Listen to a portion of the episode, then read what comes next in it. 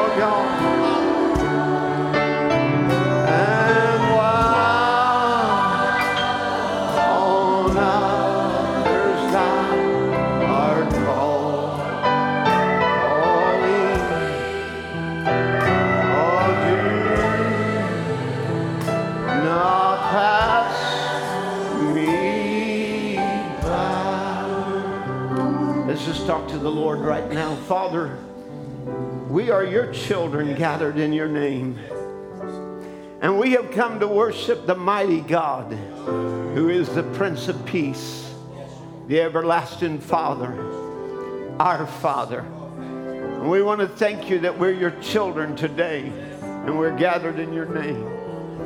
And Lord, we know that when we gather in your name, there you are in the midst. And we cannot miss you today. We must get to Jesus. Lord, there are hungry souls and that have come today that says, Lord, hear my cry. Lord, we're speaking the name of Jesus. We're speaking it over our problems, over our situation, because we know that every knee has to bow and every tongue confess that Jesus is Lord. I pray, God, you'll bless us now in your presence. As we open up your word, Lord, may you just open up our hearts to receive. We're your children today, and we surrender to you now. We yield ourselves to you to be used of the Spirit of God in Jesus' name. Lord, give us ears to hear what the Spirit says. In Jesus' name, amen. Amen. God bless you. Good to be in the house of the Lord this morning and see each one of you that has gathered with us. It's wonderful to have you and all the different ones that are with us. Some of you um, are back for after a long time. We want to welcome you back and uh, see Sister Gina back there and different others that hadn't been here in few services. Sister Rachel is here today. God bless you. Amen. The Lord's healing touch has brought her out. Amen. It's been the grace of God, and we're thankful for it. All you folks from Georgia, I understand that you're from Georgia. Well, hallelujah. We're glad that you're here and see Ter- Teresa up there. God bless you, Sister Teresa. We welcome you today. And each one of you that have come, if I don't call your name, Jesus knows you. Amen. And He sees you and He recognizes you. Amen. That's a lot more important than me doing it. Amen. So good to have you, every one of you. You know, um, I, I think we're at a time, a very, very special time in this journey that where that many prodigals are coming home and God's going out into the highways and the byways and he's finding those that um, that have been out there and, and bringing them in in this last hour. And I do believe we're here in this last hour. And I, I think of something, um, you know, there was a, a sermon Brother Branham preached about Zacchaeus, and he, he told about how that his, his uh, wife Rebecca was up all night praying for him, and he had gotten restless, and, you know, he wanted to go and see what this Jesus was all about. And so he got up early and, and went out uh, looking for a place where Jesus would pass. And he found a place where two ways meet. And that's where God and you come together. And he said, um, you know, that as he walked up to it, he looked at the sign and he said, now this is Glory Avenue. And he's bound to cross this Hallelujah crossing up there up on a street called Hallelujah Avenue. And he always goes down them streets, glory and hallelujah and amen and praise God. He always travels them roads. Amen. So if you want to meet him this morning, that's where you're going to find him. Amen. And um, there's been a little song that's been on my heart all week that I've just been singing over again. And uh, we're going to sing it this morning. If you don't know it, well, you know, you just need to join in with us. Amen. It's a wonderful song. I'm living on the hallelujah side. You remember when you used to live down in the dumps of the world and sin and unbelief? But Jesus brought you out of there. Amen. And now you can live on the hallelujah side. Amen. Where those two ways to meet, you know, Glory Avenue and Hallelujah Avenue, a place where you can meet God. And I believe we can meet Him there this morning. Once a sinner far from Jesus, I was perishing with cold. But the blessed Savior heard me when I cried. And then he threw his arms around me and he led me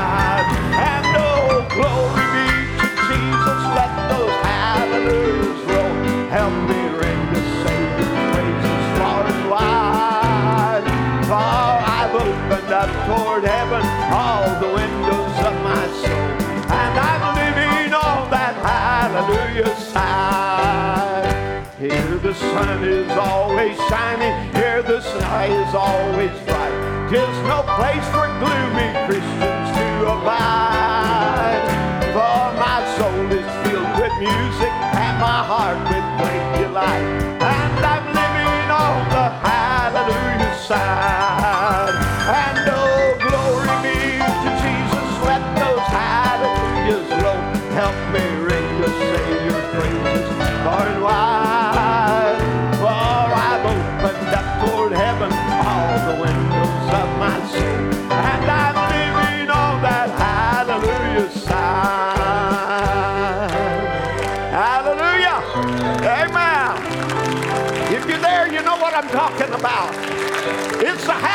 hallelujah side.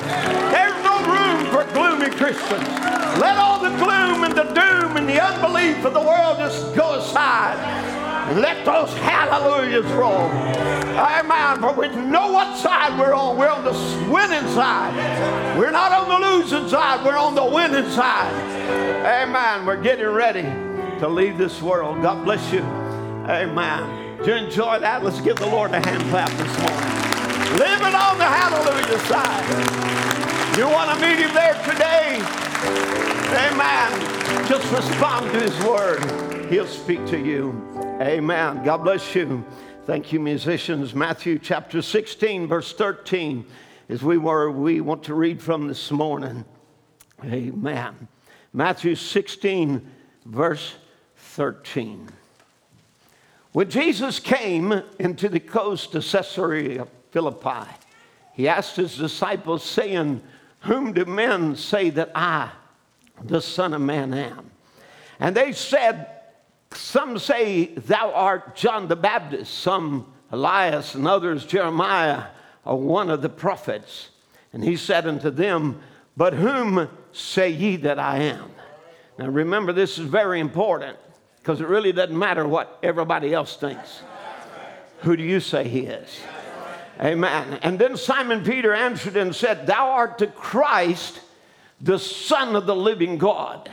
Now, Christ meaning anointed. He was the Messiah. Thou art the Christ, the anointed one, the Messiah, the Son of the living God.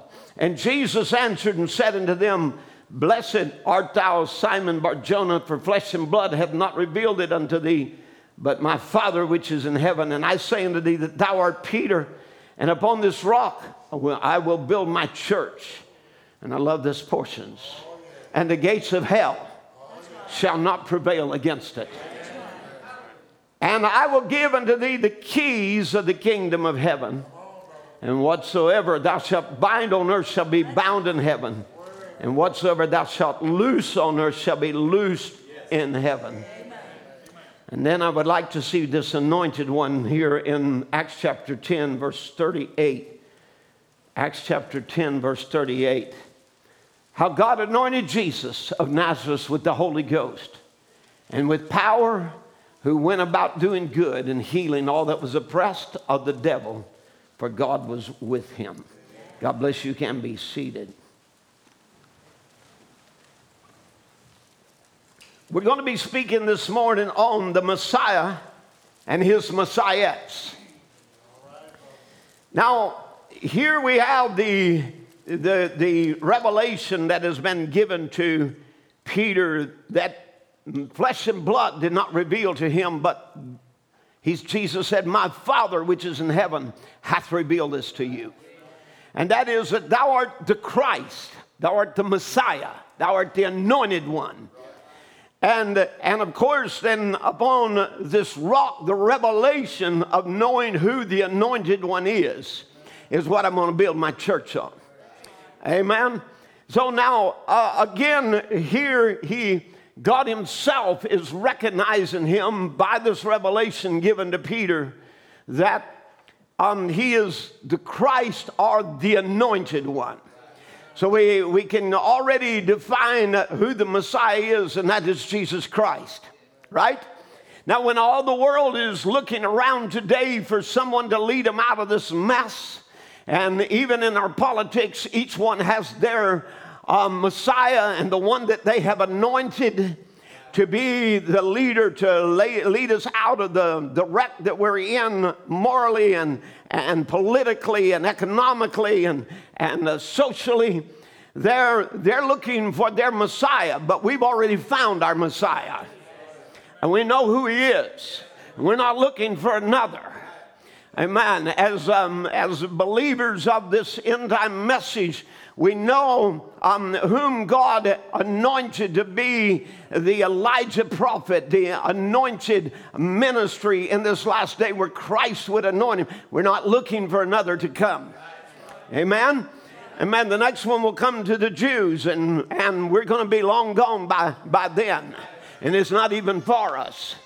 But now I, I, want you to notice the proof of his messiahship. Here's what proved that he was Messiah. This is important that we get this part down because if we understand the, the proof of the messiahship, we will also understand the proof of his messiahs. All right? So if you look with me to Luke chapter 7 and verse 20, we, we will find where Jesus will tell John, who is you know, in prison and he's a bit disillusioned um, by things. Things have not turned out the way John thought they would. And here he is in prison. And um, a few days from here, his head would be cut off in a horrible, horrible um, uh, display of inhumanity inhumane things that were they were that a woman a young girl dancing uh, and would please herod and would ask for the head of john the baptist at the um, push of her mother. And and so you know he comes and and um, he he sends his disciples because he wants to un, wants to be sure that he has introduced the right one. Although he has seen the pillar of fire come down, he heard the voice there. But there's sometimes that even, even we, after hearing things, that we can get disillusioned or begin to question or wondering or second guessing. And so, you know, John in the state, we could say his old eagle eye got filmed over. And it made him begin to kind of doubt or question what he, uh, you know, whether this was really the Messiah. Now, Jesus is going to um, do this, uh, uh, and I want you to watch how he responds to John's disciples who are asking, Are you the Messiah? John has sent us to ask you, Are you really who we were looking for? And so in Luke chapter 7, verse 20, when the men were come unto him, they said, John the Baptist has sent us unto thee, saying, Art thou he that should come, or look we for another? Now, this, this is kind of almost a slap in the face to Jesus because he's, John is actually questioning his messiahship after seeing the messenger, uh, the, the message vindicated by the Holy Spirit coming down like a dove, the, the voice coming out of heaven saying, This is my beloved Son in whom I'm pleased to dwell, right? Or in whom I'm well pleased. And, and you know, he sees a sign, he recognizes it, he points it out, and he says, That's the one.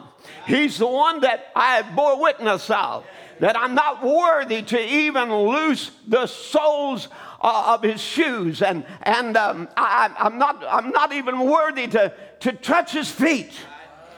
And so he, he, he would say, as he uh, did this, and now he comes and he questions.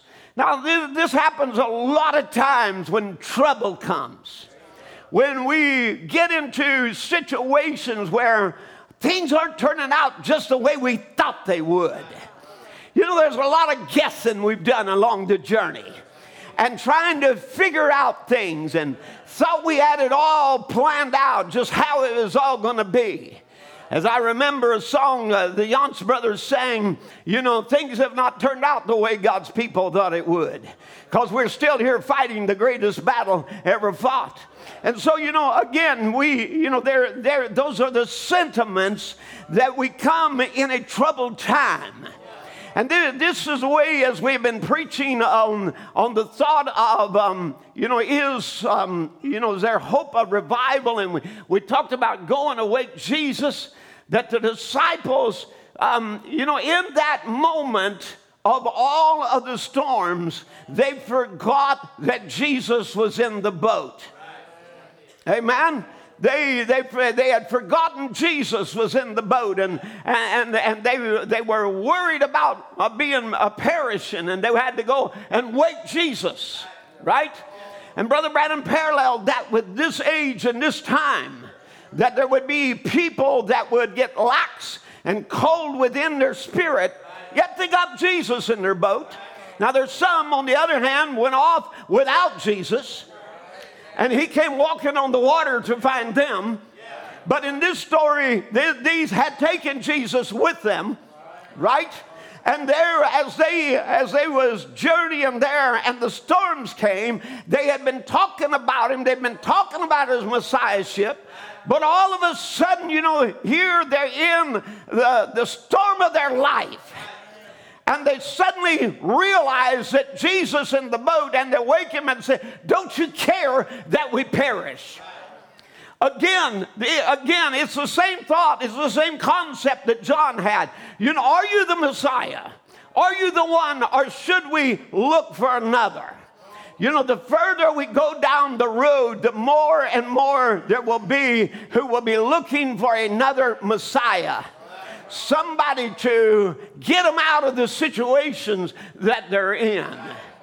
And so men will rise and personality cults will rise and, and this will become the favorite one and that one will be the favorite one. And surely he's the one will have the great bride's revival.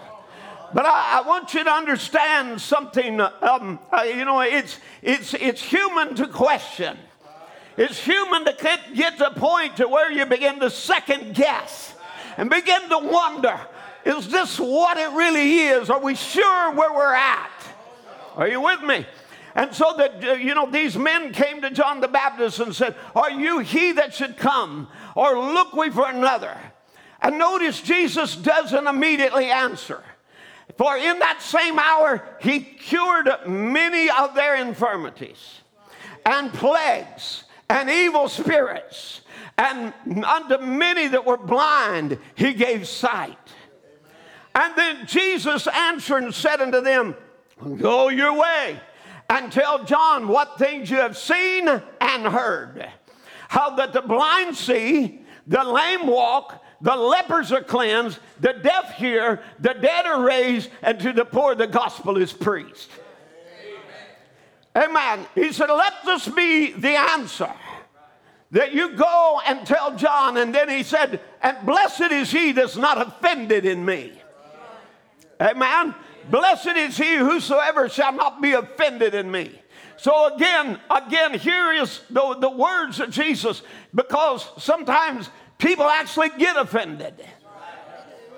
Amen. They get disappointed. They get disillusioned. As, as I said, it's because they things don't seem to be turning out just the way that people thought it should. But I want you to know God's got a plan. And his plan is exactly on track. Amen. He knows the way that we take. And I want you to know that Jesus is still the anointed Messiah. And he is here among us today. In what form? In the form of the Holy Ghost. Amen. And he is still the one, the anointed one to lead us out of here. And we must have his anointing. God anointed Jesus of Nazareth with the Holy Ghost and with power who went about doing good and healing all that were oppressed of the devil, for God was with him. I want you to know this is the Messiah. Amen. This is what happens anywhere the Messiah is at. Anywhere the Holy Ghost is present, the anointed one, the Christ, anywhere that he is welcome, this is what's going to take place. Amen. Where, where that he goes and does good, healing those that are oppressed, of the devil, for God was with him. Amen. Now, I want you to think of this because you see, again, the, the great Messiah in this day is to be a rejected Messiah, even as it was in days gone by. And of course, people reject him, they reject his messiahship.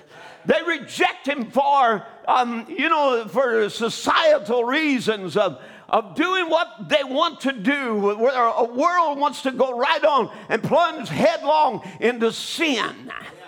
Where that pornography is on the increase and, and abortion is, is, um, is welcomed, and where that homosexual lifestyle is uh, promoted where sin of every kind abounds, where marriage and divorce and remarriage all comes in and it happens a vicious cycle. And then we have a, a, a world with lost young people who don't know their way, who have never had a stability of morality in a home.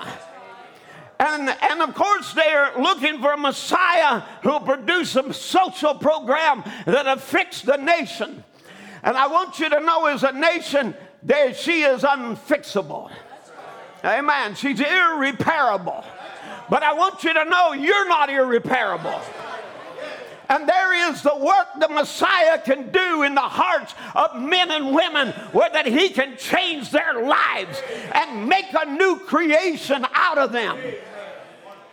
Now, but if you notice in this last age, in the last age shown in Revelations 3 and verse 20, we find that the Messiah is on the outside of his own church.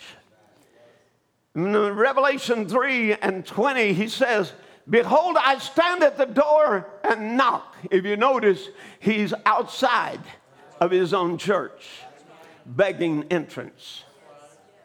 This is what happens in the last church age. It's the state, it's the status of the age where he is willing to come in, but he doesn't force his way.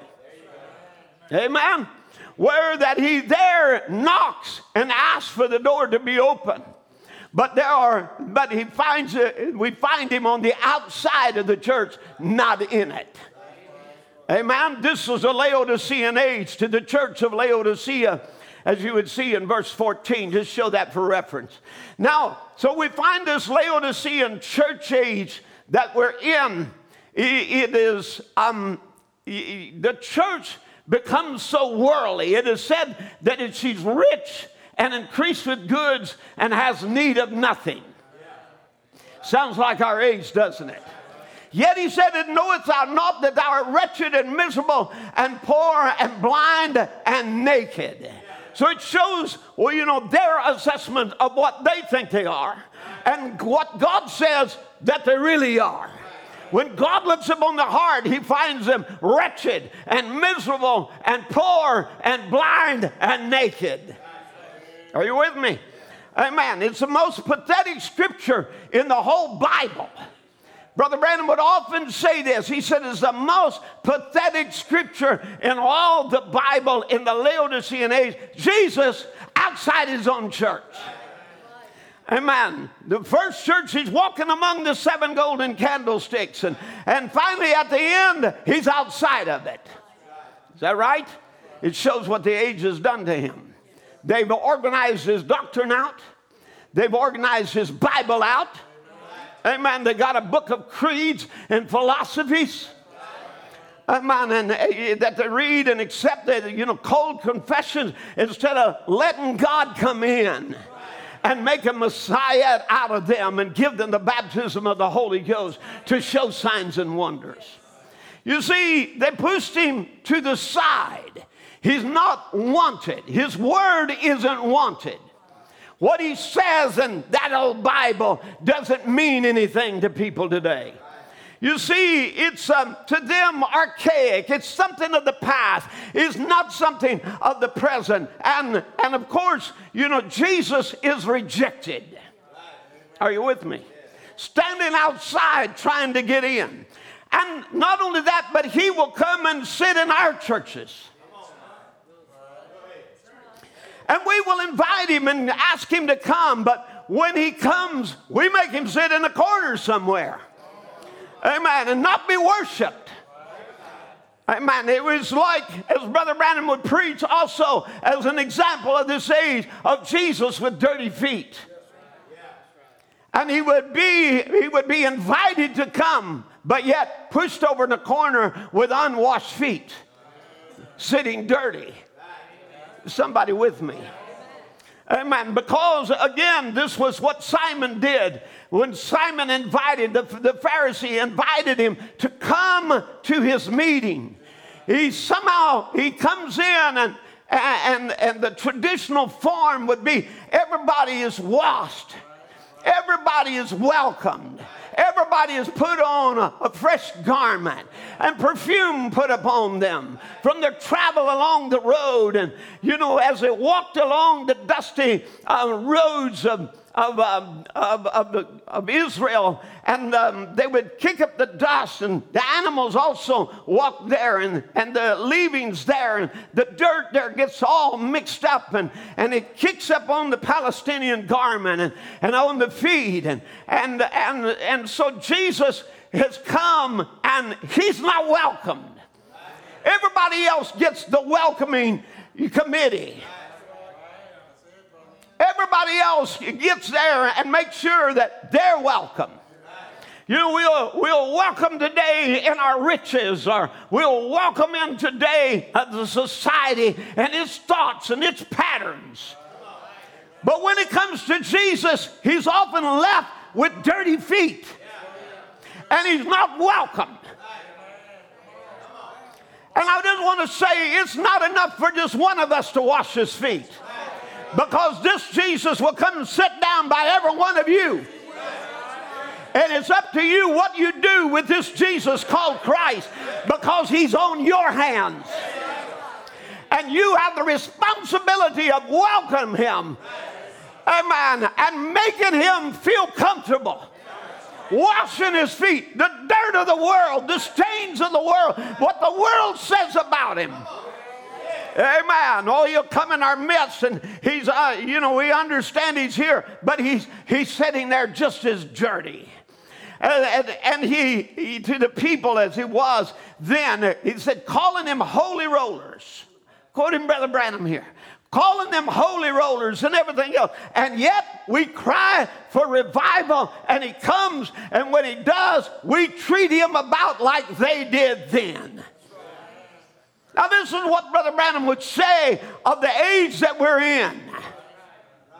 And sadly, this is not just something out in Baptist, Methodist, Presbyterian, Catholic, you know, this, this, this, and that. It is right here, many times, right in our own midst that people sit in church and not make him welcome. When he does come, we treat him like they did, ignore him, embarrass for him. Let me read you what he said. Somebody raise up in the Spirit of God and holler, Amen, or scream or something like that when Jesus happens to pass by. They put they are put out of the church. Why? They think that's an awful shame to disgrace the church disgrace the people when it's jesus himself passing by. Hallelujah oh my i want you to know jesus passed by your way today and what are you going to do with him you cannot sit there just dead and cold formed and unbelief. You must welcome him. You must wash his feet with your tears. Dry them with your hair as it was. You must make him welcome. Take the alabaster box, the best you got. That little woman, she didn't go and get something cheap. She took all she had and she went and bought the best alabaster box. And there she broke it upon the Lord and, and perfumed him because she saw him with dirty feet. And God will take any part you give him, but he, dem- it, he demands your best. Amen. Come on. A Messiah like this demands your best. I'm not talking about he demands it, I mean it demands your best. It demands that you give your best, that you recognize this is the Messiah. This is our only hope. The only hope for our world today, the only hope for you is Jesus Christ. It is the only hope. We're living in a time where we have been promised a rapture the coming of the Lord.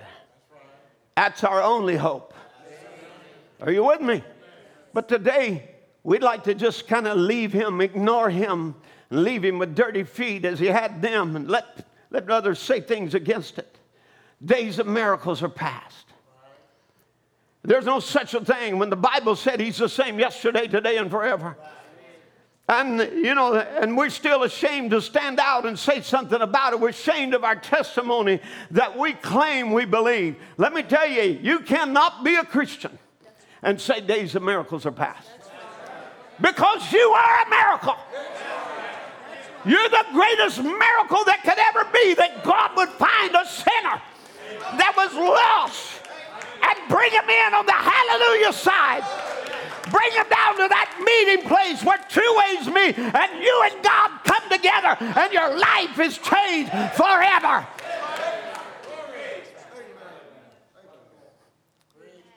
Instead of washing him try to wash him with tears of joy that he's here, we sat and let him set dirty. I won't have nothing to do with that. I ain't cooperating with nothing like that. You know, put my hand on it. We'll condemn it. We'll find some little something that breaks our tradition to find something wrong with it. But you know, Jesus always keeps all his appointments. We invite him, he comes. And this little woman would come and with her hair, she began to wipe his feet and dry his feet off. And he was scared to death. And, and after a while, she picks up this bottle of ointment and breaks it and tries to hit it and break it and pour it over his, oh, you know, poured over, eh, poured pour it over, it, you know, and, he, and pour it on his feet. And she's crying. And every time she would cry, she would just reach down and kiss his feet. She got hysterically. Now, listen to Brother Branham say this. When you get in his presence, it makes you hysterically. I got hysterically. He said, and any man that ever gets in his presence that believes him and has faith in him, it'll make you hysterically. On the day of Pentecost, when he came in the form of the Holy Ghost, they got hysterically. Amen. When you really believe and you know and recognize it's your opportunity and you're in the, his presence and you're sure of it. Oh, brother, when you really know it's Jesus, you're going to make him welcome. She went. Brother Branham would preach this all over the place because it's a sign of the end time. And it's even the shape that message churches is got in. She went and kissed his feet, cried and washed, and wiped. Brother Branham makes kissing sounds and kisses feet again. You know, Jesus, if he'd have moved one foot, she would have jumped up out of there and ran. But he just sat there and let her do it. He said, You know, if you want to do something, for he lets you do it, it may be all out of order, but he'll let you do it anyhow. Amen. Amen. But, uh, but again, he says, you know, uh, there, there again, you know, if, if Jesus you remember, remember the words that he said. He said, Simon, you invited me. You're sitting over there. Oh, if you knew what kind of woman this was, if you knew what kind of prodigal this was, you wouldn't let her in the church.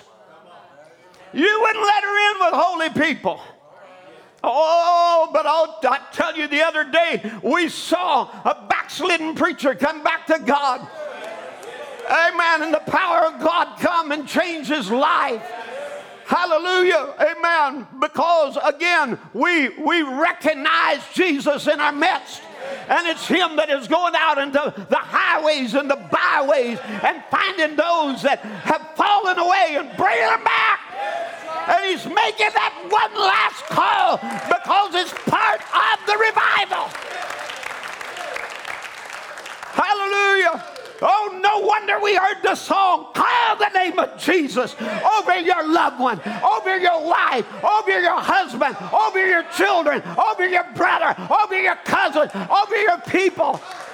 Call that name of Jesus over the sick whether spiritually sick or physically sick, he is still the healer, for he is the Messiah. And when his presence comes, he still does the same. He'll open the eyes of the blind, he'll heal those that are sick. He'll raise those that were dead in sins and trespasses and bring them to life again. That's the way Jesus does. He's the Messiah.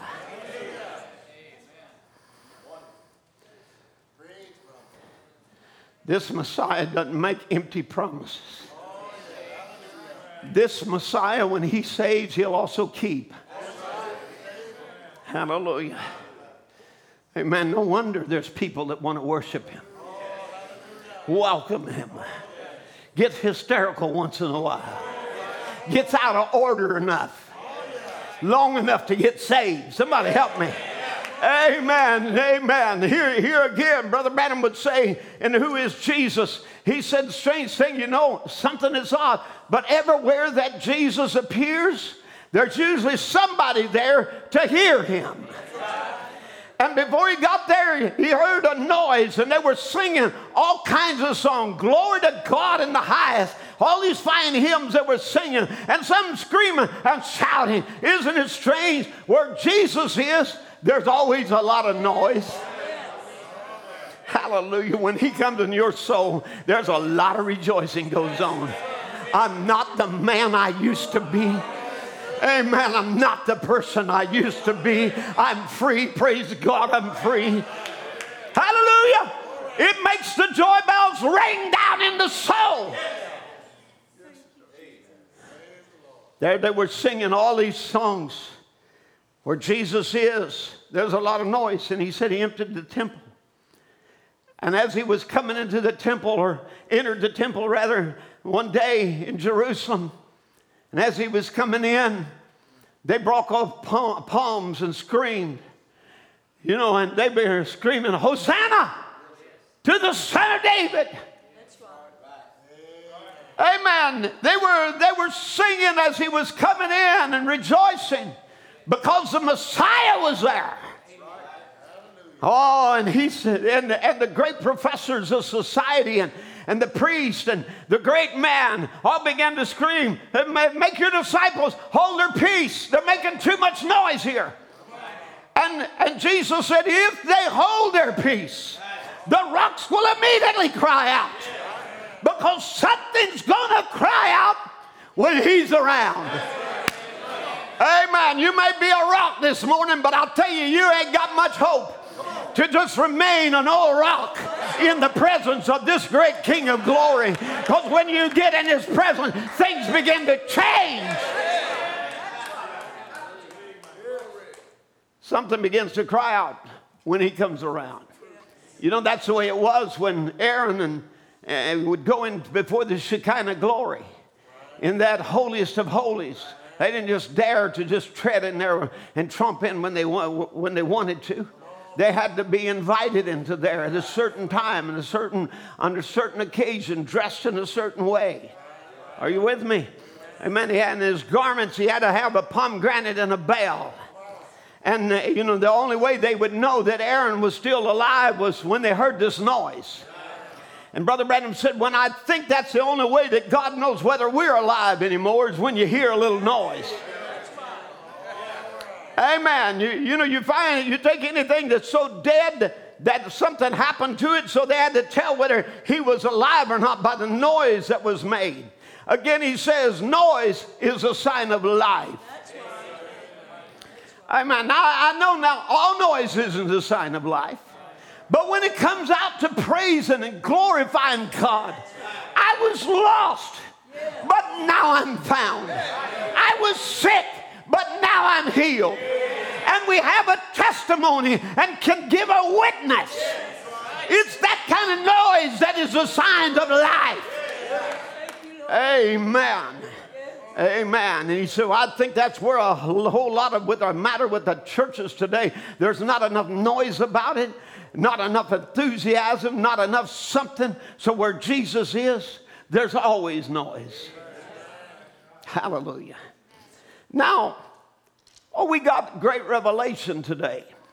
Somehow or another, rather than making us humble Christians, you know, it makes many people, the more revelation they get, oh, the great knowledge of the seven seals and the great mysteries. And all of a sudden, their nose goes up in the air, you know. I'm the only one. As if you got that knowledge on your own. If God, if you got true knowledge or true revelation, you didn't get it on your own. You was just like Peter. Flesh and blood didn't reveal this to you. Some preacher in the pulpit didn't give it to you. My Father, which is in heaven, gave you this revelation. That's where revelation is real. Not when it's passed on by a horn rimmed preacher with horn rimmed glasses. Amen. The studious one, you know, that knows everything, the great scientist of the message. Are you with me? Amen. But I tell you, when we get a revelation today, when the seals are open, you know, it's often that we just become scholars, stiff necked. starchy in our collar. Amen. And you know, we, be- we become scholars and stiff necked, and preachers are no longer preachers. You know what a real preacher is? He demonstrates the gospel. Signs and wonders follow him. Amen. But then instead of being preachers, they're just lecturers. And they just give a lecture. Well, let me tell you, dead sermons kill.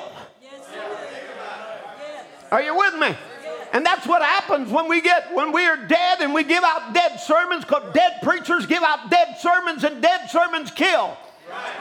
But when you get a preacher alive with the power of the Holy Ghost and the light begins to flow through that body, amen, it begins to hit this one and that one and this one and that one and brings them into a change in their life and elevates them into a new position in Christ where they know who they are. Somebody with me now? Amen. But that's not the way it was when the seals were opened in the Bible. Why, no. It was a jubilee.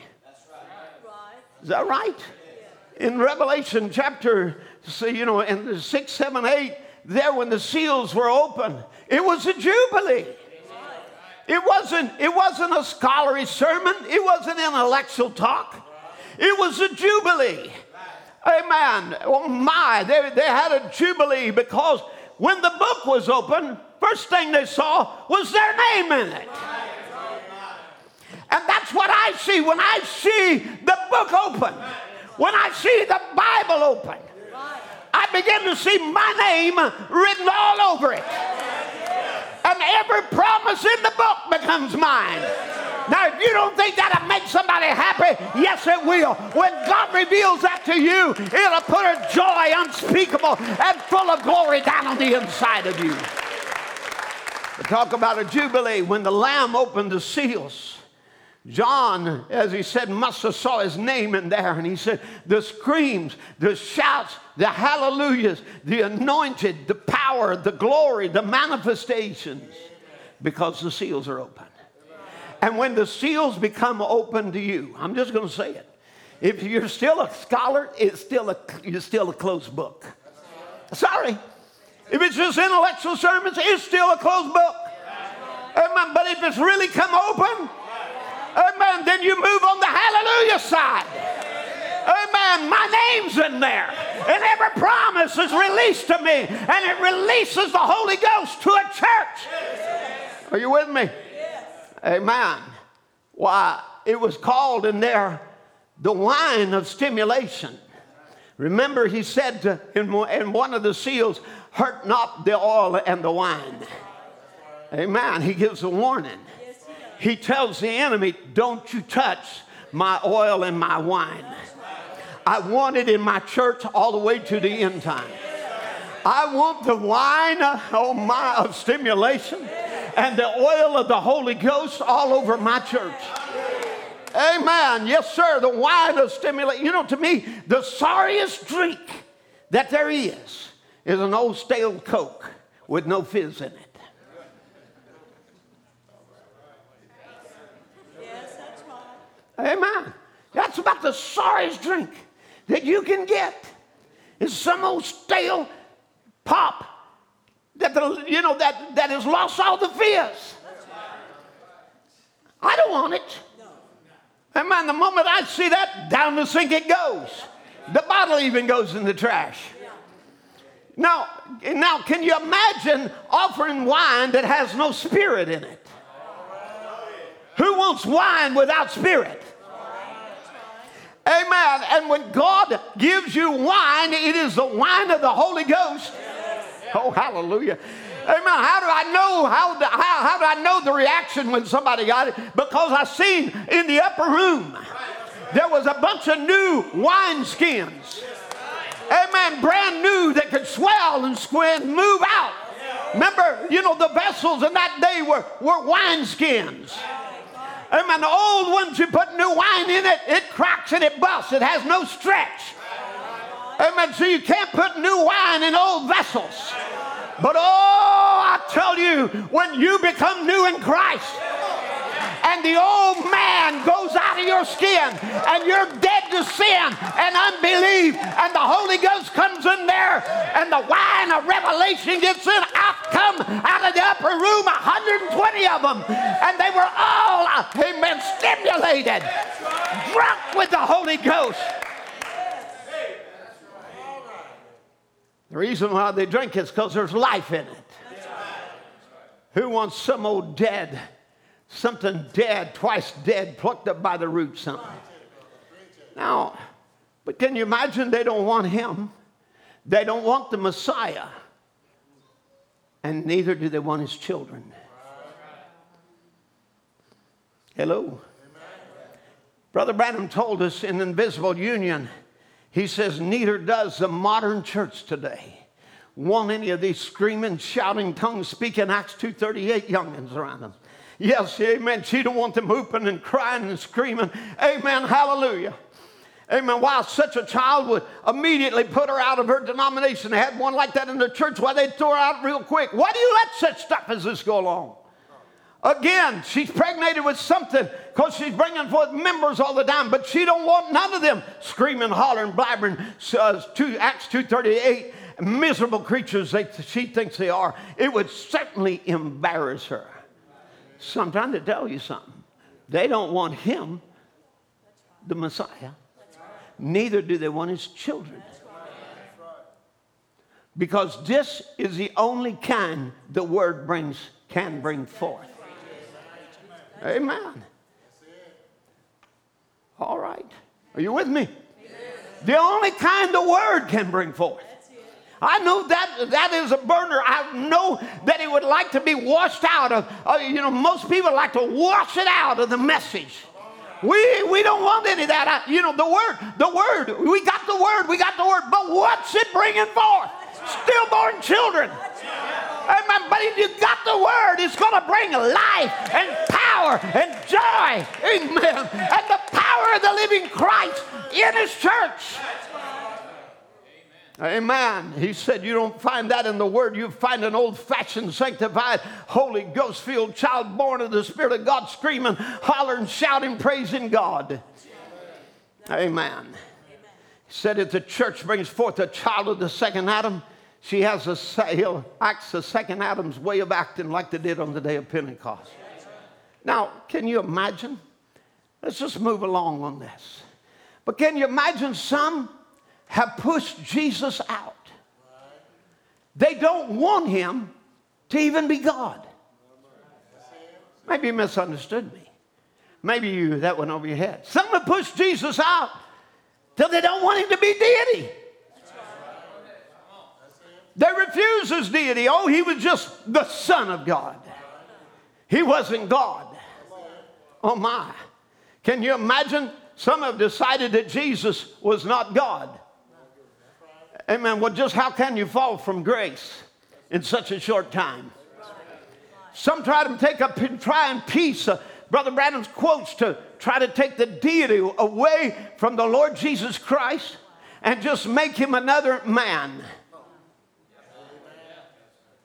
Are you with me? Well, you got others. They don't want Jesus to be God either, so they try to make William Branham God. And they're trying to take in peace and take parts and this and that to try to prove that Brother Branham was not a man, but he was God. No wonder you can't have revival. Come on. We have teachers who thought Brother Branham was so was, was like Moses. He was slow of speech and had a Kentucky grammar. Couldn't just say things uh, real plainly. So they claimed they were the Aaron who could read between the lines until we got ideas and doctrines that only produce personality cult leaders with a personality cult following. Are you with me? Yes. Two lords. Goodness. Somebody's got double vision now. Amen. They're totally out of focus. How can you look at, the, at Jesus and see two lords? Come on. Amen. You, you know, I, I know, call me oneness if you want to. I sure ain't no two-ness. I sure ain't no threeness. Call me oneness if you want to. Well, what kind of oneness are you? Well, I'll tell you. And who do you say this is? He said, Be one as I and the Father are one.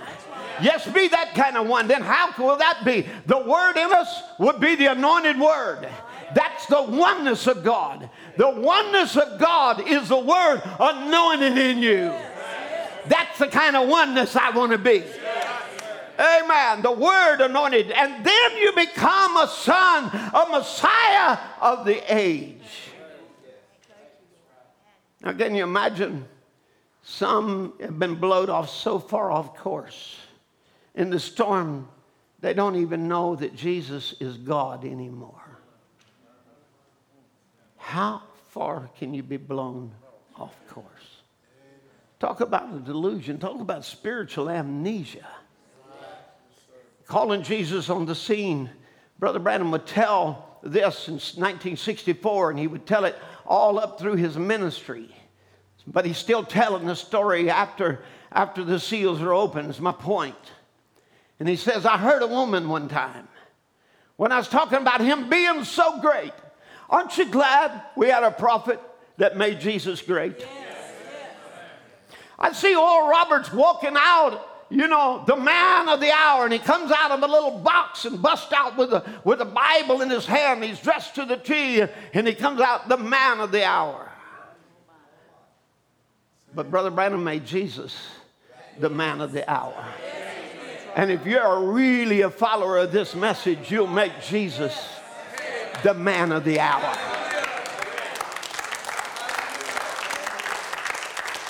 And he said, I was talking about him being so great. Could you imagine somebody finding fault with that? But this woman come up and said, There's one thing I've got against your teaching, Mr. Branham. And he said, Well, ma'am, thank you. He said, Only one thing? He said, I hope God finds it that way. You know, and she said, Well, you, well, you know what your problem is? You brag too much on Jesus. And he said, I hope that's the only thing he has against me. Amen. I don't brag on him enough. Amen. You know, can, can, can, you imagine there's, there's some foolish preachers, uh, preachers have said, I don't want to be like Jesus. I want to be like God. What kind of nonsense is that? Let me ask you something. How can you be like Jesus and not be like God? Amen. He was God in every way. Why wouldn't we want to be like Jesus? Amen. He was the perfect, sinless man. Amen. All of my life, I wanted to be like him. I want to love like him. I want to talk like him. I want to preach like him.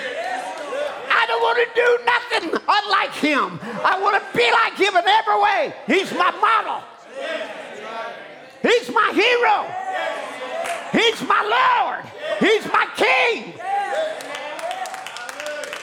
And you just can't make too much of Jesus.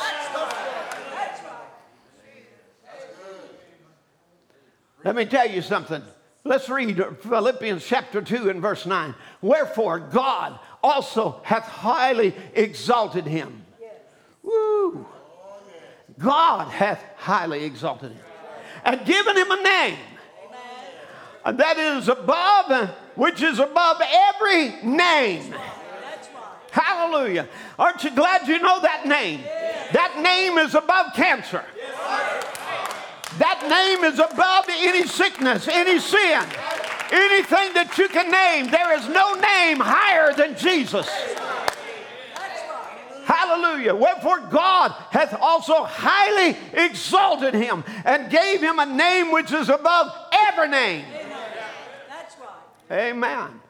Amen. We got the baptismal pool what ready? Katie, are you ready? All right, she's ready this time. And we're ready this time. Amen. Because she's going to take on the name of Jesus this morning. She's giving her heart to the Lord. She's going to give a she's going to take on his name. You're going to get a name that is higher than every name. Hallelujah. Amen. That at the name of Jesus, every knee should bow. Every president has to bow. Amen. Every king has to bow. Every disease has to bow. Every demon has to bow. Every every man has to bow at the name of Jesus. Of things in heaven and of things in earth and of things under the earth, and that every tongue should confess that Jesus Christ is Lord, supreme ruler, Messiah. Amen. This is his name. There's no name greater than Jesus.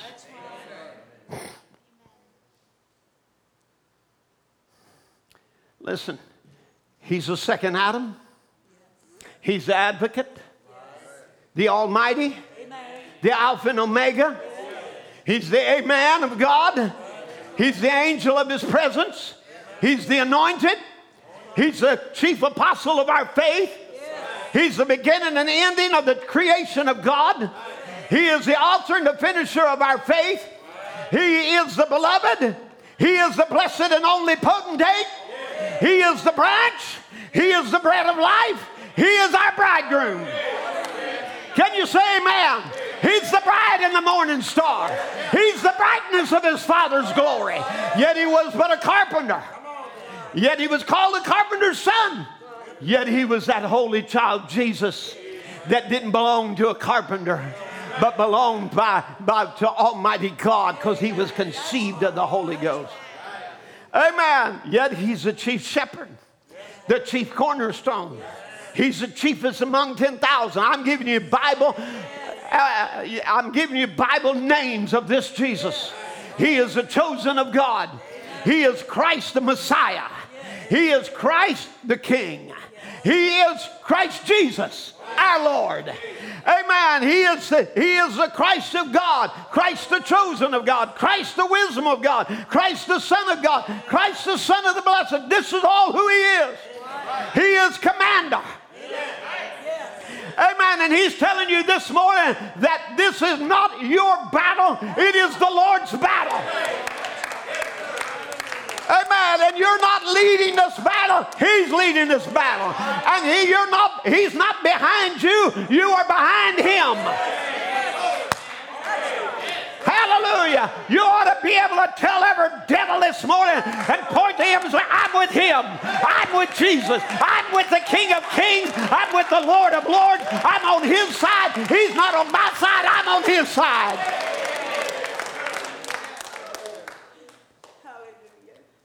Amen. He is commander, captain of the Lord of Lord's host, his army. Amen.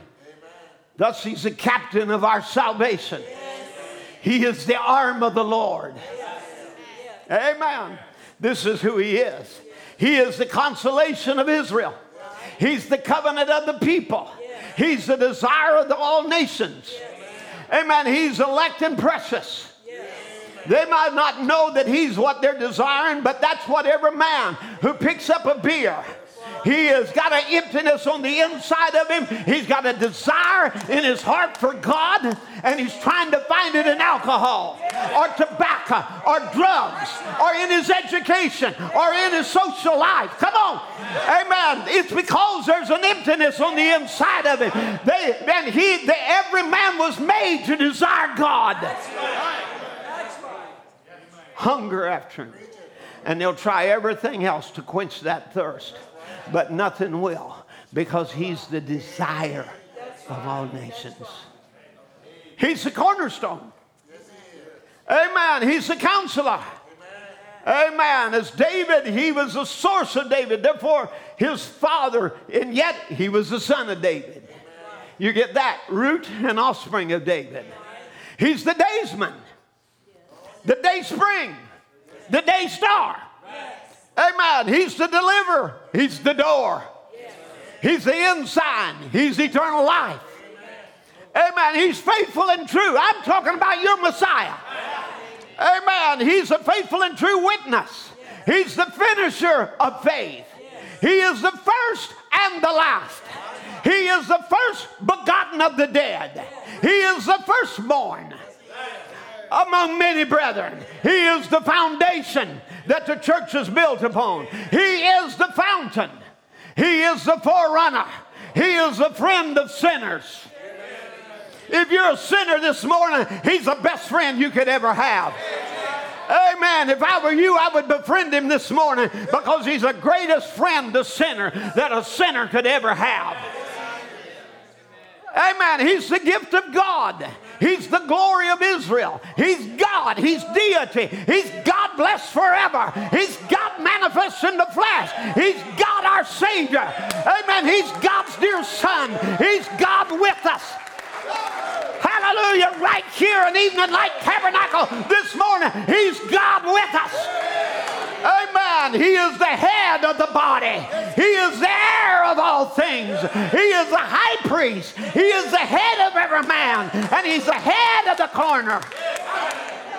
He's the Holy One. The Holy One of God, the Holy One of Israel, the Holy Thing, the hope, our hope. All my hope is in Jesus. Amen. He's the horn of salvation. He is the I am. He is the image of God. He is Israel.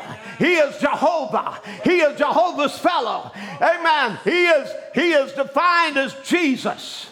Brother Branham would take that and break it down, and he said J E S U S. And he said that J is Jehovah, E elected, S salvation, and then U S us. So he said he is Jehovah's elected salvation for us. That's who he is. Amen. He's Jesus the Christ. Amen. Jesus Christ our Lord. He is Jesus Christ our Savior. Jesus of Nazareth. Jesus, King of the Jews. Jesus, the Son of God. Yet called Jesus the Son of Joseph. He's judge. He's the just man, the just person, the just one. And as king, he's king of Israel. He's king of the Jews. He's king of saints. Therefore, he's my king. Amen. He's king of glory. He's king of kings. He's the king of Zion. That's the bride. He's king over all the earth. Somebody with me? Amen. He's the Lamb of God and he's the lawgiver. He is the leader. He is the life. He is light everlasting. He's the light of the world. He's the light to the Gentiles. He's the true light. He is the bread of the, the living bread. He is the living stone. he is the lion of the tribe of Judah. Amen. Yet he's Lord. Yes, sir, he is Lord. He's Lord of all lords. He's Lord of all. He's Lord our righteousness. He's Lord God Almighty. He's the Lord from heaven. He's the Lord and Savior, Jesus Christ. Amen. He's the Lord Christ, Lord Jesus, Lord Jesus Christ. I'm just telling you what the Bible said He is. Amen. He is Lord Jesus Christ, our Savior, Lord of glory, Lord of hosts. He's Lord mighty in battle. He's Lord of the dead and the living. He's Lord of the Sabbath. He's Lord over all. He's the Lord Christ. He's the Lord strong and mighty. He's the Lord our righteousness. He is your the Lord your holy one, the Lord your redeemer. Yet he was a man. The man Christ Jesus. And as a man, he was a man of sorrows. Amen. In order to be the mediator, the only mediator between God and man. You don't have to come to a priest. You don't have to come to some Mary. You don't have to come to some church. They are not your mediator. There's one mediator between God and man, and that's the Messiah, Jesus Christ. Amen. He's master. He's the messenger of the covenant. He is Messiah, the Prince, the mighty God. He's the mighty one of Israel, the mighty one of Jacob. Are you tired of hearing about him?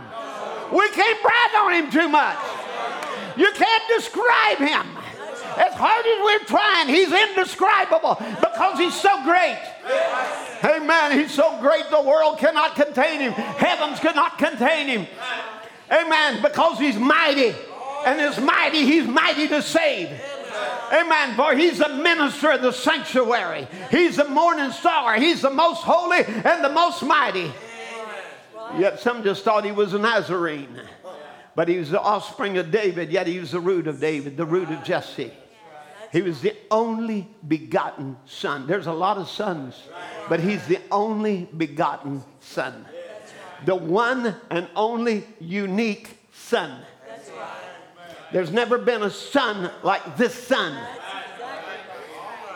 Amen. He was born of a virgin by the overshadowing of the Holy Ghost. Somebody help me preach. Amen. He's God's one and only Son. Amen. Only unique Son. He was the only one who came as a spoken word, as the Holy Ghost overshadowed Mary. Amen. But yet, He's the only wise God, our Savior. This is Bible. Only wise God, our Savior.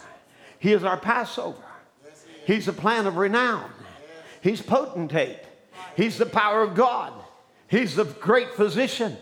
He is the, he is the precious cornerstone. He's the priest, the prince of life, the prince of peace. He's the prince of the kings of the earth. He's prophet. And yet he's a propitiation, the sin offering. Amen. He was called rabbi, teacher. He's the greatest ever. No man ever spake like this man.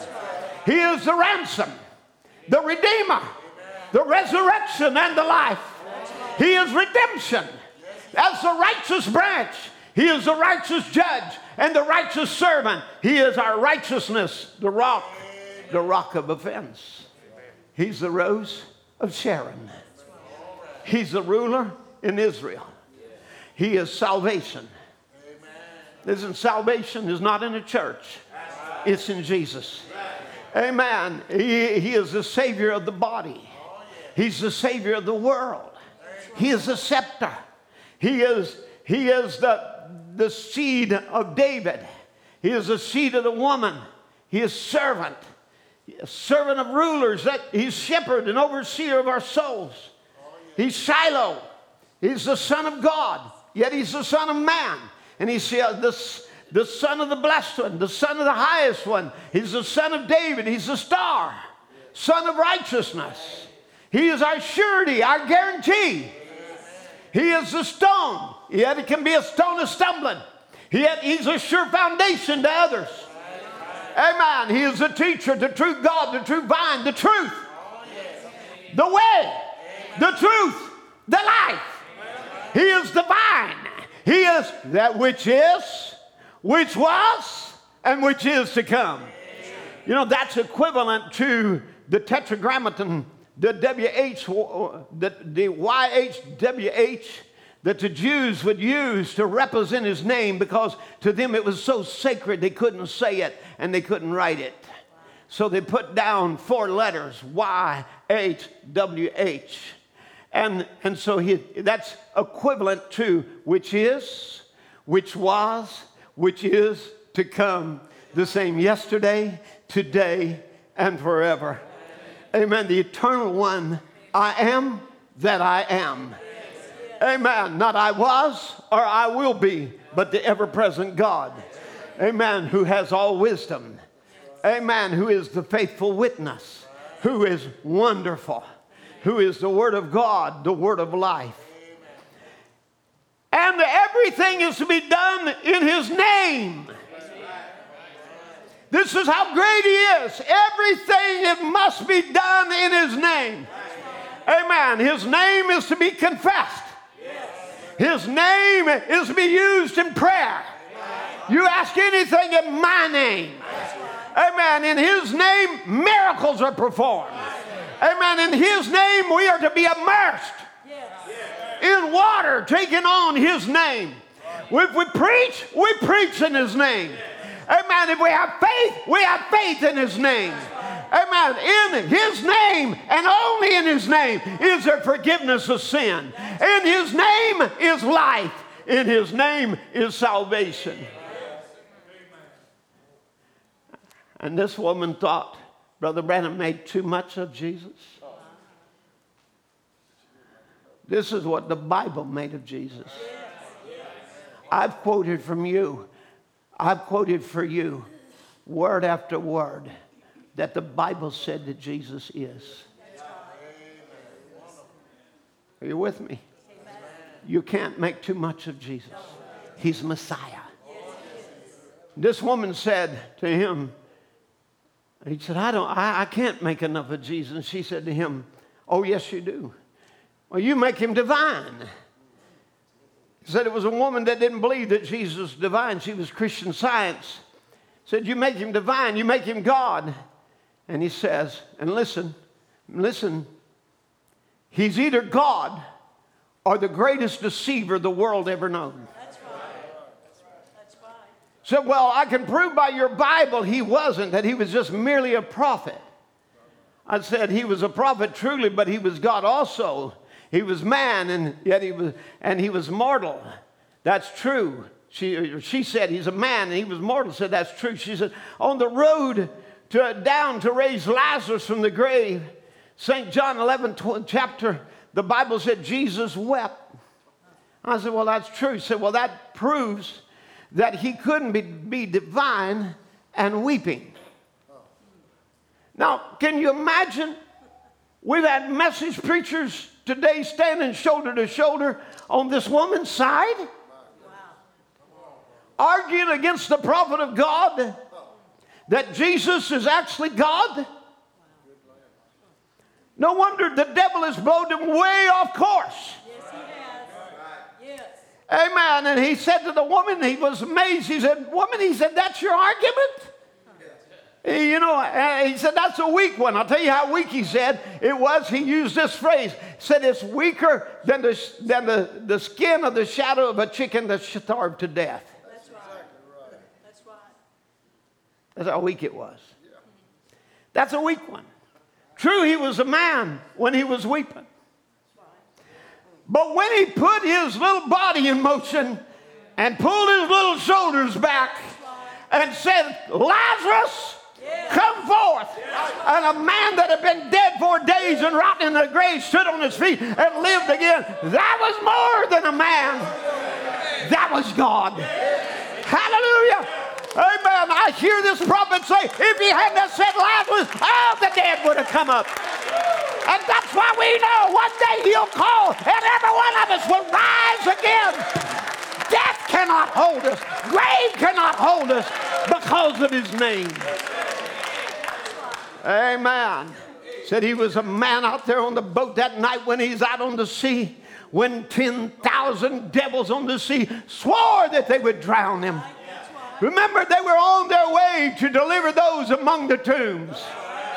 Amen. And every devil swore. There was a thousand devils on every way swearing, We're going to destroy you. You'll never make it over. Amen. But they didn't, they didn't have enough. Let me tell you again today, the devil don't have enough. Satan don't have enough. Amen. Whatever sickness he's put on you, he doesn't have enough. He brings more forces, he don't have enough. Little bride, let me tell you, whatever condition you're in, the devil doesn't have enough. We got something bigger than every devil. That at the name of Jesus, every knee has to bow and every tongue has to confess that He's Lord. He's Lord over cancer. He's Lord over sickness. He's Lord over disease. Amen. There's a woman right there been healed of cancer three times. Why? Because Jesus is Lord and the devil didn't have enough. Hallelujah. Every devil swore they would drown him. Amen. Every devil has said we'll never reach the other side. Every devil says those among the tombs will never be delivered. Every devil says the legions that are out there that are bound by Satan will never be delivered. But way on the other side, when Jesus was way on the other side, he, one moment, Lazarus came to himself. Not Lazarus, Legion came to himself one moment. Just one moment. His mind came back just a moment. God, help me. And he went right back into that demon, hateful, horrible condition. But that one moment, and Jesus heard that little cry from way over and said, Boys, we got to get in the boat. There's one of mine, and he's on the other side, and we got to get to him. Let me tell you, you can't go too far that Jesus can't find you. And you can't whisper a prayer too low that Jesus can't hear you. Amen. He can reach down to where you are. His arm is not short that he cannot save. He was a man, he was tired, he was weak. He had been preaching night and day, got a chance to take a nap laying there on the boat. But when they awakened him and called him on the scene, he put one foot on the braille and looked up and said, Peace be still. And the winds and the waves obeyed him. Amen. That was more than a man, that was God. Hallelujah. Amen. You say, well, Brother Tim, we see his humanity. I see my God. So well, all I can see is humanity. You're looking at the wrong side of him. All I can see is my God. Say, Brother Tim, he was a man. Yeah, he became a man for the purpose of redemption. Amen. But as God, he rose from the dead, and he ever liveth to make intercession on the behalf of every child of God that you can reach him because he's the high priest of your confession. That was, you see, you see, when he was a man, when he's standing there and they were hungry and they brought to him bread. So, what is there? What is there? What do you have? And he said, Well, there's a lad here with, you know, a few loaves and some fishes. And he took five biscuits and two fish. He said, Have them sit down. said, Lord, this ain't enough for all of these. He said, You don't know who you're talking to. And he just broke the bread, and another piece come right there. Amen. Remember, it bypassed, it, the fish bypassed being in the ocean oh, and being caught and cleaned. And you're wondering what we're going to have at the marriage supper. This is Jehovah provider. And you're wondering how he can provide your need and get you out of the mess you're in. He's Jehovah provider. He's the need supplier.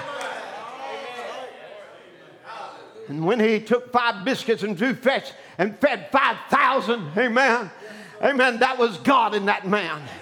Now listen to your prophet. He said, Every person that ever amounted to a hill of beans has been people who believe that. Poets, whatever more believe that, that God was in Christ, reconciling himself to the world. Well, that kind of struck me, so I went back to him, just looked for every time he said, every person that ever amounted to a hill of beans. You know, that's not amounting to much. If you don't amount to at least a hill of beans, you sure don't amount to much. Come on. And he says it again every point that ever amounted to anything, any man that ever amounted to a hill of beans, believed in him and had faith in him as being divine. He says again, every man that ever amounted to a hill of beans in this life has been a man who trusted him and knew he was the Son of the living God, the incarnate, incarnate Jehovah here on earth. Every man and woman, I'm quoting again, that's ever amounted to a hill of beans in this world has been men and women who believed him to be deity. Amen. Any man who ever amounted to being a hill of beans believed he was divine. I've done picked out about five times. In order to tell you that if you don't believe Jesus was deity, that he was divine, the incarnate Jehovah on earth, then your faith is worthless and you don't amount to hill of beans. No wonder they can't believe in his deity. If they can't believe in his deity, then sure, they surely can't believe his bride is deity because it is the Spirit of Jesus in us that makes us sons of God. No wonder then they can't believe his power. You see, the word Messiah, Brother Branham said, means the anointed one. Now, if you have the Holy Spirit, you become the anointed one. Amen. No wonder we have turned the message into a weak and a powerless gospel when we even question the deity of Jesus Christ and we don't recognize the power of that Christ within us. And Paul said, if any man have not the Spirit of Christ, he's none of his. Are you with me? And he says, and anyone who is his then God has sent forth the Spirit of His Son yes. into your hearts, yes. crying, Abba, Father. Right. Amen. So again, the Holy Ghost that comes in is the Spirit of His Son. And when His Spirit enters into you, then Galatians 4 7 says, Thou art no more a servant, but a son. And if a son, then you're heir of God through Christ. Now we're talking about messiahs. Now we're talking about who you are. Amen. That if you have received the Holy Ghost, you've received the Spirit of His Son. You have received, amen, the Holy Ghost, the very Spirit of God into your life. Are you with me? Amen. And then you are no more a servant. Somebody help me preach. Amen. You no longer have a servant mentality. You're no longer a slave. You throw down your hoe. You don't serve the devil another day. You don't belong to sin. You don't belong to unbelief. You are free. You're no more a servant. You're no more a slave. You no longer belong to the devil. I want you to get it. You don't belong to the devil no more. He's not your boss. You don't have to do anything he says. You don't have to take his imps. You don't have to take his demons. You don't have to take his sickness. You don't have to have his diseases because he's not your boss. He's, you're not his slave and you don't belong to him. You're a son of God. Get rid of your slave mentality. You're a son. And if you're a son, then you're an heir. So everything Jesus has is mine. Everything he is, I am. Amen. That's why we got to believe in his deity so we can understand the deity that's on the inside of us. When you see his Messiah, then you see the Messiah is in you. And of his fullness have we all received grace for grace, portion upon portion, mercies upon mercies, love upon love. Brother Branham said in perfect faith, and I'm going to bring this to a close now.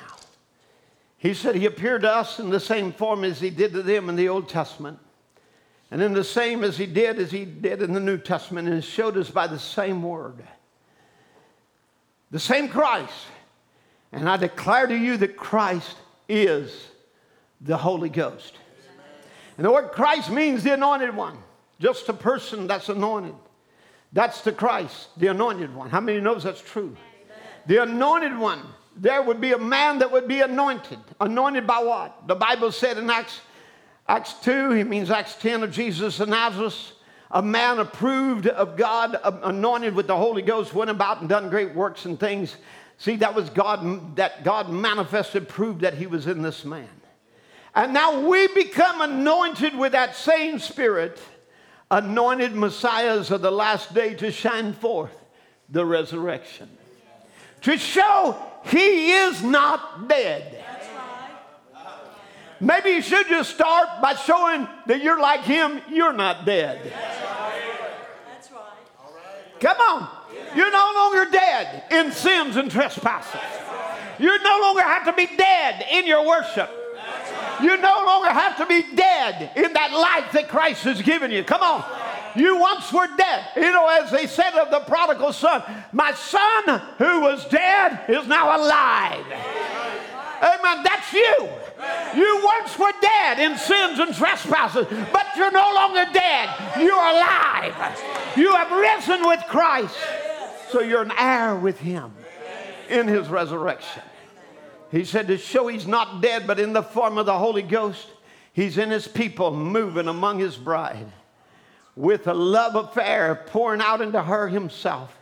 They're becoming one for the wedding supper, and the same science promise by the same God and the same word is making his same manifestations. As the musicians come, let's look at 1 John 4 and 4. You are of God, little children. I need to say that again. You are of God, little children, and have overcome them. Amen. Because greater is He that is in you than He that's in the world. Amen. What a mighty God. Amen. What a mighty God. Let's stand together this morning. Let's just worship him a moment. What a mighty God we serve. Amen. Do you know he's a mighty God? Well, what a mighty God we serve. Oh, what a mighty God we serve. Well, angels bow before him, heaven and earth adore God we serve.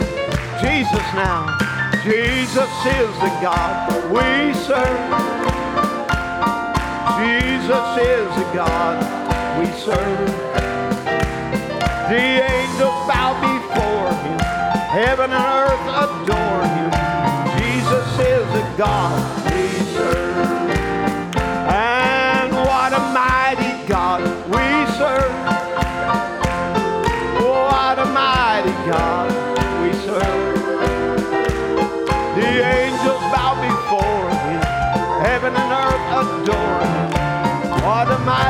God we serve.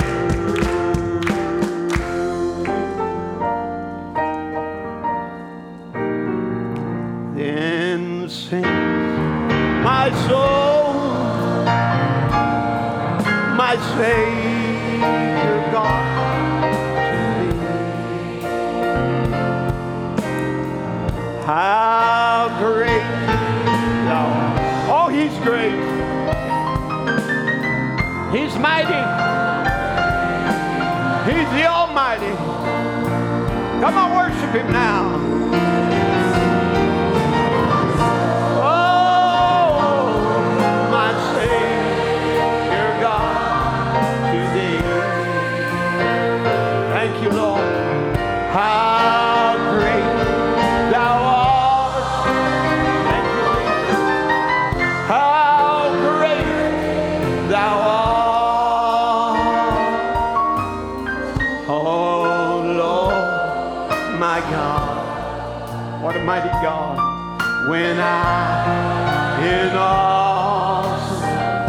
Can you do it?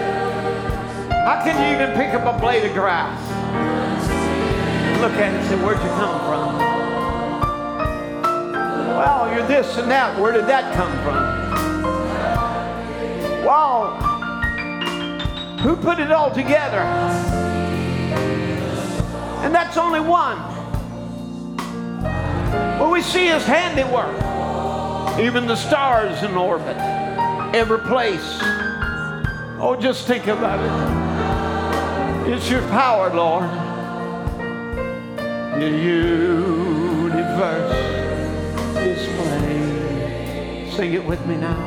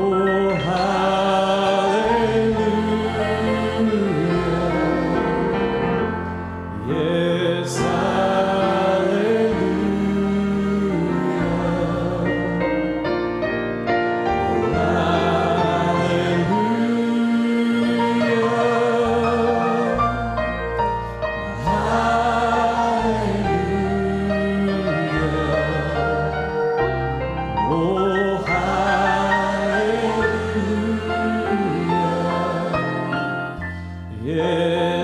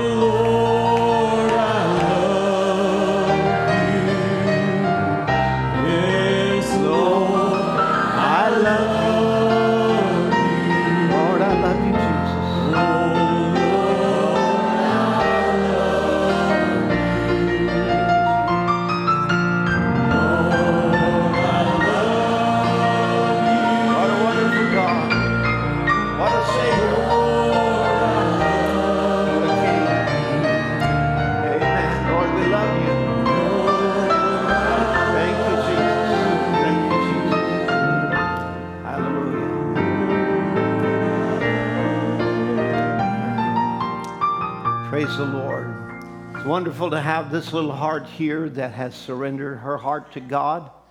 And um, well, I, I want to read a scripture before we um, baptize her today. So if you can switch it right quick to Romans chapter 6 and verse 1, we'll read about five or six verses there. It says, What shall we say then? Shall we continue in sin that grace may abound? God forbid, how shall we that are dead to sin live any longer therein? Know ye not that so many of us, as were baptized into Jesus Christ, were baptized into his death?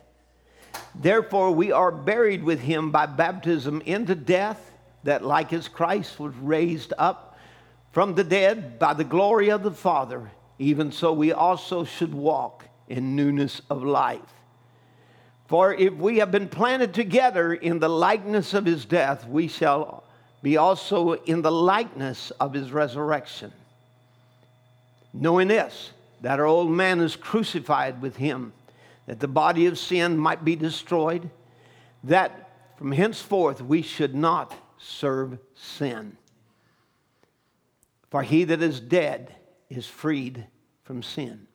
We're taking from the, the Apostle Paul these words, and he's telling us that the new birth is a death, a burial, and a resurrection. You cannot be born again until the old man is dead, the sin, the past, forgiven, and washed by the blood of the Lamb. And so uh, there, there again, you know, it takes a death and then a burial. And this burial is done in the likeness of his death. As Jesus died, and he died um, to everything in this life, and then he raised again in the newness of life. We are absolutely fulfilling that very type of the death, the burial, the resurrection of Jesus Christ. So it does no good to bury anybody who's still alive. If you're still alive in sin, and trespasses, well, you, you're just baptized. You, you go down a wet center and you come up, or a, a dry center and you come up a wet one. That's all it does. But if we truly surrender our heart to Christ and we die out to sin and to the old man and we have made that decision, I'm going to follow Jesus, then we bury them in baptism and they raise from there to walk in the newness of life. Katie, this is why that you're here. You are here to bury your old life and your old past. Are you ready to bury your sins and your old past and they be gone forever? Amen. And you're ready then not just to remain dead, but to raise up in the newness of life, to walk with Jesus from this day on, right? All right. Because that you have made that commitment to the Lord and you're making that surrender. Remember, baptism is a part of salvation. You must be baptized. He that believeth and is baptized shall be saved, the Bible said. And he said it was the like figure of Noah, that Noah was saved by water. So, water is a part, is a step of our salvation. It is a public confession that I have been a sinner, but now I'm going to serve Jesus Christ with all my life. And I'm burying, I'm dying to the old life, and I'm going to raise anew in Christ Jesus. Are you ready to follow Jesus? Amen. Amen. Katie, the Lord Jesus sent me into the world as a servant of His and ordained me and anointed me to preach the gospel. And He sent me uh, to baptize those that believe in the name of the Father and of the Son and of the Holy Ghost. In an obedience to that divine command, I baptize you in the name of the Lord Jesus Christ. Amen. Thank you, Lord. Hallelujah. Thank you, Jesus. Thank you, Lord. Amen.